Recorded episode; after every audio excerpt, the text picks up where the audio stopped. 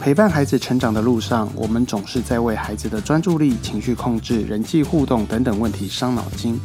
不妨来跟阿凯老师聊聊吧。欢迎收听阿凯老师五分钟玩出专注力。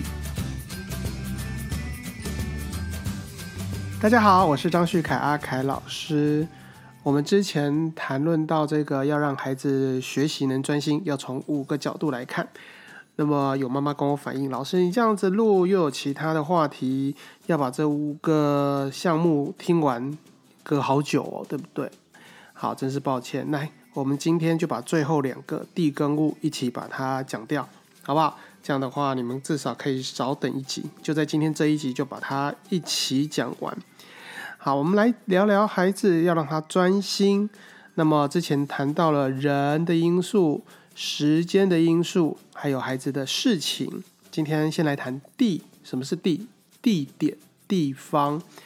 这个地呢，我特别强调的是，我们应该让孩子有一个固定专心的地点。什么叫做固定专心的地点？也就是孩子要进行一些静态活动。哦，通常我们认为孩子需要专心的时候，都是一些静态活动，有没有？读书、写字、写毛笔。甚至是画画、拼图、叠积木，都是坐在那一边要很专心的活动，所以这是都是静态活动了。那么希望呢，我们能够有一个让孩子固定的地方，让他去从事静态活动。依照这样的一个想法，其实我觉得学校教室是一个很不错的地点。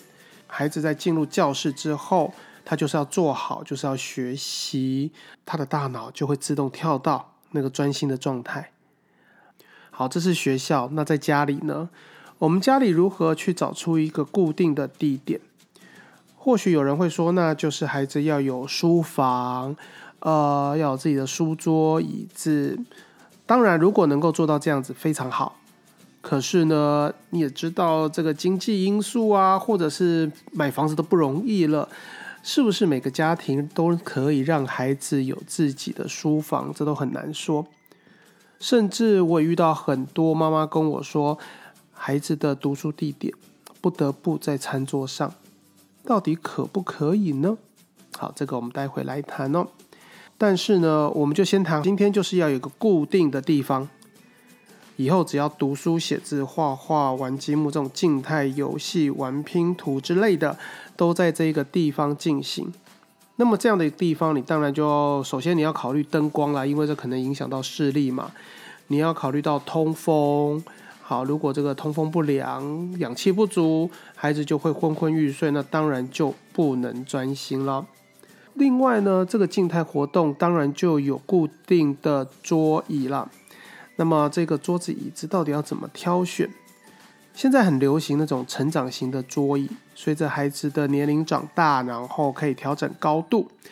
其实我觉得那是一个蛮棒的一个设计，一方面让爸爸妈妈可以节省这个经费，另外一个部分它不会造成整个环境的负担，也就是桌子可以从小用到大，你不必为了一个换桌子这件事情，那旧的桌子是要怎么样的重复利用，或者要怎么丢，会不会造成环境污染等等问题。所以站在环保的角度，哎，我觉得还蛮不错的，也可以随着孩子成长，他就很固定的就是这一套桌椅，他就很熟悉，就可以专心。但是有没有缺点？呃，我目前遇到的缺点是，小朋友大了会跟我反映，妈妈都不让我买新的书桌，因为旧的书桌他就一直在使用嘛，又用的当然用的很顺啦。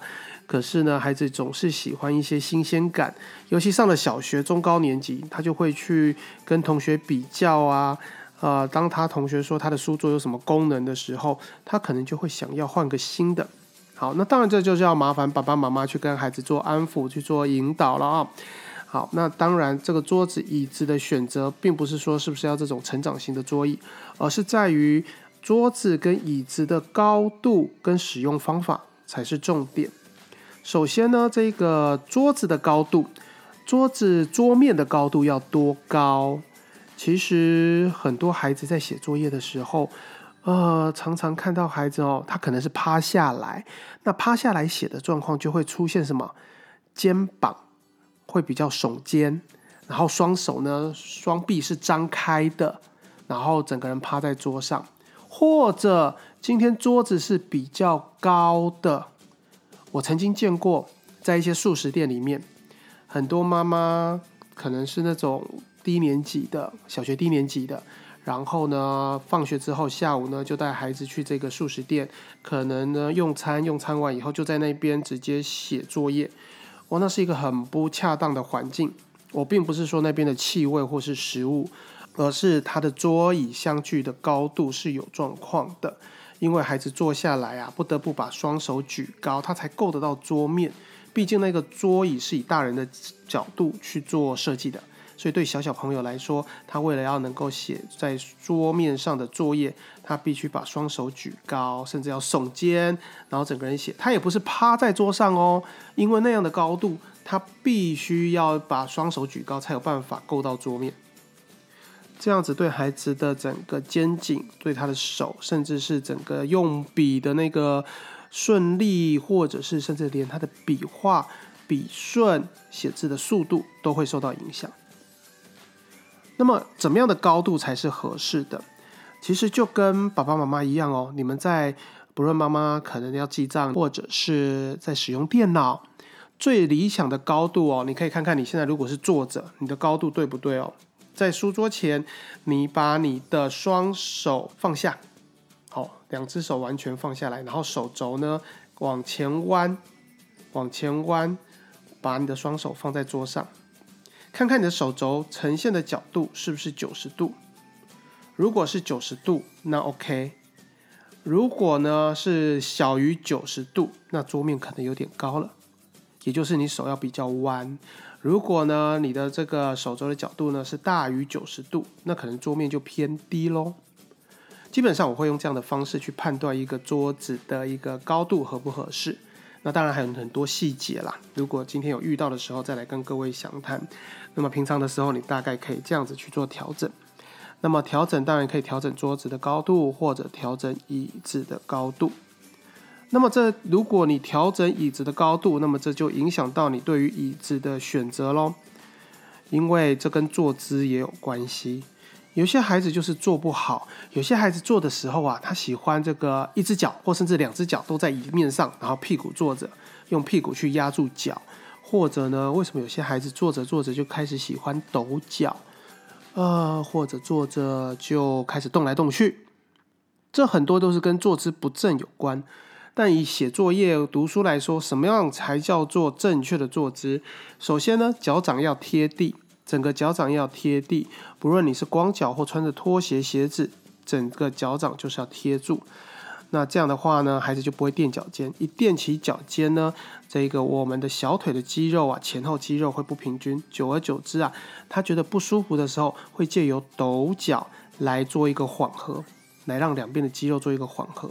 所以这个是孩子不自觉的，是大脑直接下命令的。所以，当我两只脚呢能够都贴在地面，都踩在地上，那么不仅是双脚的肌肉都可以获得平衡的用力，甚至呢，它可以是一个休息的状态，好是比较省力的。那接下来呢，就是我们的脚踝，你脚掌贴地，那脚踝呢跟就是我们的脚掌跟小腿。脚踝的部分是呈现九十度，膝盖也是九十度，还有我们的髋关节，就是你的屁股、你的大腿跟你的身体也要呈九十度。那坐在椅子上呢？有些人说要不要椅背呢？是不是要坐那个前三分之一呀？以目前最新的研究来看呢，如果以阅读、写字这种事情来说的话，会建议一定要坐好坐满，会建议你往后坐，屁股顶到。有椅背的椅子顶到最后面，然后呢，身体可以靠着椅背，当然椅背是要直的哦，不是那种斜躺的。那这样的一个方式呢，因为坐满了，所以呢，我们的用力是比较省力的，是比较轻松的。那么靠着椅背呢，可以让我们的姿势是垂直的，是直立的。如果一没有贴到椅背，那就可能是驼背喽。所以呢，这可以用来提醒孩子，或者是孩子自己提醒自己，我有没有做好。那我们了解了桌子的选择、椅子的做法，那么在这个环境当中，你这个专心的地点是不是越安静越好？我们都会认为要给孩子一个安静的环境，才能好好的读书。但是各位，安静的环境因为刺激减少，对大脑来说，它就会觉得这个环境是安全的，是没有其他刺激的。那么呢，它的警醒程度就会越来越低。所以有些人说，那是不是可以听音乐呢？讲到这里，或许有妈妈会发现，你在过去这段时间，你可能。经历过，你可能阅读过很多的这个杂志、报纸或是一些报道，就有谈论到读书的时候、工作的时候听音乐到底有没有可以帮助专心，或者会不会影响效率？很好玩，我看了好多篇的研究，都告诉我们，读书、写字或者是工作的时候，如果听音乐，对于专注力、对于工作效率是。会大打折扣的，所以就很多人说，哎，还是不要放音乐来的好。可是各位爸爸妈妈，你想一下，你小时候，可能是你，可能是你周遭的同学朋友，是不是有听音乐，一边听音乐一边读书的？甚至是可以在嘈杂的环境，在素食店里面读书。所以音乐声音到底要不要存在？我来回顾一下这些研究。我认为这些研究是有状况的。这研究怎么做？当然就是找两群人来啦，对不对？让你们同样做我给你们的工作，可能是你要打字，或者是比较小的小朋友，让你们去阅读一本故事，或者是写字等等的，做一些工作或者是做一些事情。那做这些事情的时候呢，就这两组嘛，一组就放音乐，有听到音乐；另外一组就很安静。结果发现，这个听音乐的这一组工作效率，或者在算题目、写题目的一个正确性，都比另外一组来的低。所以他们会认为听音乐是不好的。但事实上，因为这样的研究，每个人来做的事情是什么？是你不熟悉的事情。听的是什么音乐？听的是你不熟悉的音乐。所以大脑很累，他要去观察。哎呀，这个要做的事情到底是什么？还要去听这个音乐到底是什么？它是不是在传递其他的一些我不熟悉的讯息？所以大脑要分工，其实也就是分心啦，要做好多好多的事情，所以当然工作效率会差。而那一组没有听音乐的，他就只要去处理我要做的这些事情就可以了，所以大脑稍微就可以比较专心。那讲到这里，到底可不可以听音乐？我认为音乐是可以的，但是要选择选择的是孩子常听的音乐，选择的是歌曲也可以哦。因为有些研究会认为只要听纯音乐就好，但是我后来发现有歌曲也可以，有歌词的可以，但是一定是孩子熟悉的。我常见到小学一二年级的小朋友，他可以听，我实验过听那个那个儿童台的那些带动唱的音乐。因为这些音乐歌曲啊，是他从小听到大的，他很熟悉。他可以一边写作业，一边跟着哼唱。然后作业写完，我问他：“你刚才唱了什么歌？”他竟然回答：“我不知道。”为什么？因为那是大脑自己去处理的。那个音乐叫背景音乐，你跟着哼，因为你很熟悉，所以大脑根本没有放专注力在唱歌这件事情，他的专注力都放在了写作业这件事情上。所以音乐是可以选择的，但是可以跟孩子讨论。当然，呃，市面上还有所谓的什么阿法波的音乐，说听了以后会让孩子更专心。哎，这个我也实验过，但是并没有这样的效果。哦，所以每个人的特性不同。就以我自己来说好了，我记得我在求学阶段，如果要读书专心的时候，哎，我不是听音乐，我要听相声，尤其是对口相声。后来呢？这几年我去回顾我的童年，我觉得啊，因为相声是人在对话，在讲话，他们讲话的过程其实对我来说是建立了一种安全感，所以呢，我会很安心的读书。后来再想一想，也对，因为我从小到大我没有办法到这个图书馆，或者是我们那个年代有叫做 K 书中心去读书，因为啊，这个环境好多人，可是每个人都不讲话，各做各的事，蛮可怕的。所以音乐的选择，或者你要放一些背景音，称为白噪音，这些讯息也都可以啊。有一些这个虫鸣鸟叫，这个树林里面风吹过树叶的声音、流水的声音、下雨的声音、街道的声音，这些都称为白噪音，其实是可以帮助大脑更专心的。好，这是声音的选择。所以呢，我们会建议孩子应该要有一个专心的地点。那前面我们提到了，那如果是必须在餐桌读书写字怎么办？其实我们要帮助的是让大脑知道我现在的状况，我现在的环境是要专心还是轻松的用餐。OK，因此我会建议，我曾经在一个家庭实验过。呃，他们家这个在餐厅，那因为孩子多，没有办法每个人都有自己的书房，所以呢，在写功课、读书的时候，那个大姐可以去她的书房，那妹妹因为跟她同房，如果都在同一个房间读书，他们两个就会开始讲话，所以妈妈说妹妹必须要出来在餐桌。我说好，我们来设计一下，我请妈妈准备了，再去买一块桌布。然后买了一个直立式放在这个地上的台灯。为什么要这么做？因为吃饭的时候就是一般的环境，但是要写功课的时候呢，我建议妈妈把这一个餐桌布换掉，换成另外一块，颜色还不同。然后呢，灯光呢加上了这个台灯的灯光。那一般呢，他们家的餐厅就是那种比较偏白色的灯光，所以我们挑了这个台灯是比较偏黄色的灯。这样的做法让大脑去辨别今天换的这个颜色的桌布，环境的灯光是偏黄色的。那么这时候是我要专心的时候，我不可以任意的讲话，我必须要认真的思考。这样的实验结果还不错，哦，还 OK。所以呢，可以用这样的方式。重点在于让孩子知道我在这个环境，我该做什么事情，让他的大脑可以自动跳到专心的状态。所以我们要给大脑一些提示啊，不一样的桌布、灯光，或甚至你要放不同的背景音乐也都可以。那么专心的问题哦，这个牵扯到地点的部分呢，还有一个妈妈会问比较小的小朋友，孩子就是不乖乖坐好吃饭怎么办？这个问题哦，其实可以专门的做一集，可以讲很多。但是今天呢，好给各位一招，我会建议用专心坐垫来说。什么是专心坐垫？你准备一个小坐垫，甚至小到那种一个手帕大小，或甚至你就拿手帕也可以。今天孩子在阅读读绘本啊，因为比较小的小朋友嘛，读绘本啦、画画啦、玩积木拼图啊、呃玩桌游啊，坐在那边的时候，你都用这一块手帕或是坐垫让他坐着。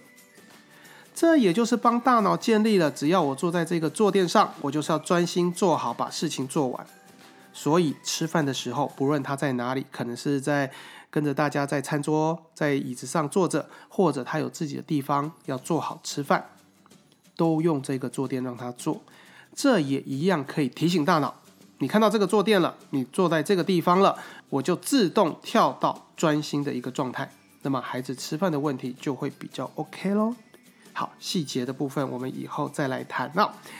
那么这讲了地点的部分。接下来讲物品，物这个字当然刚才说了物品，另外一个大家会很在意的就是食物。那么一讲到食物跟专注力，妈妈们就会很在意的是糖果可不可以给孩子吃。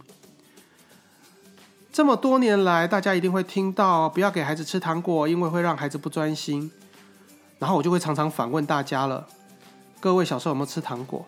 那请问你不专心吗？也没有啊，所以到底出了什么问题？其实真的错不在于糖果本身诶，因为糖这件事情，糖是提供热量啊。错在哪？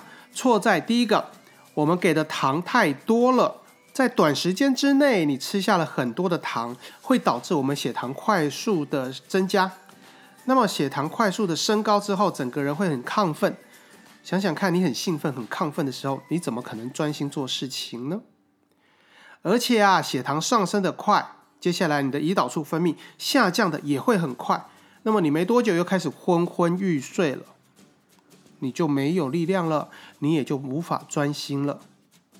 所以糖可不可以给？其实我认为可以给，但是两个原则，第一个量要注意，第二个家庭的规则。哦，我要特别强调，不要因为我今天讲的糖可以给，然后呢，今天爸爸听到就回去跟妈妈说，阿开老师说可以给糖，所以我们要给孩子吃糖。呃，绝对不是哦。好，所以要记得这两点：第一个，糖要适量；第二个，要配合家庭的规则。如果你们之前就已经决议了，你们的教法就是不给孩子糖果，那就不要改，那就顺着下去就好。那当然会有其他的影响啦，就是比如说这个万圣节啦，孩子拿到糖果，或是别人生日送孩子糖果，该怎么处理？这又是另外一个话题了，以后也可以找机会来说。那么我们一直听到的糖果会让孩子过动这件事情，到底原因出在哪？出在于糖果的添加剂。过去的年代，或许是各位爸爸妈妈哦，你们还年轻，可能是我小时候哦，那种年代，那种五颜六色的糖果不多，都是很单纯的糖果，所以呢还 OK。现在的糖果，你不要说那种有软糖有硬糖，连那个糖果的颜色就是五颜六色的。所以呢，这糖果里面的添加剂啦、色素，才是导致孩子注意力不集中的元凶。所以我会给孩子吃糖。我在治疗的时候，当然先经过爸妈的允许，孩子表现的好，我会给他们吃糖，因为他们运动了一段时间之后也累了，给他们一点糖分，然后呢，能量补足了，整个精神会比较好。